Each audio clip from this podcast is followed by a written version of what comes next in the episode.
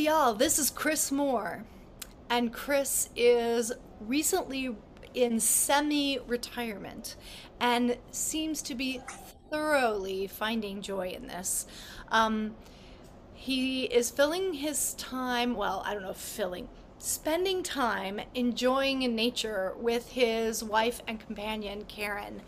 They have been hiking in the mountains, in the desert, and really experiencing nature in a way um, that, um, and noticing that nature is unself conscious, which I found to be a really interesting way to describe nature.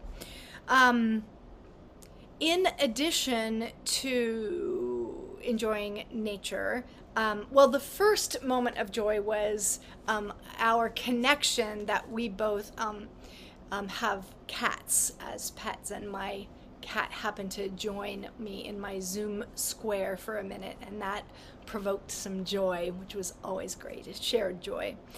Um, and as many of you probably know, but maybe some of you don't, Chris is a composer and has been working on the pandemic, allowed some extra time for his creativity to flourish. And um, he's setting some um, old poems, ancient poems, I believe, um, to new settings, musical settings that he's composed, but using ancient tunings, which um, was uh, intimidating maybe at first and but he is finding like true joy in experiencing and fulfilling um, these musical um, inspirations.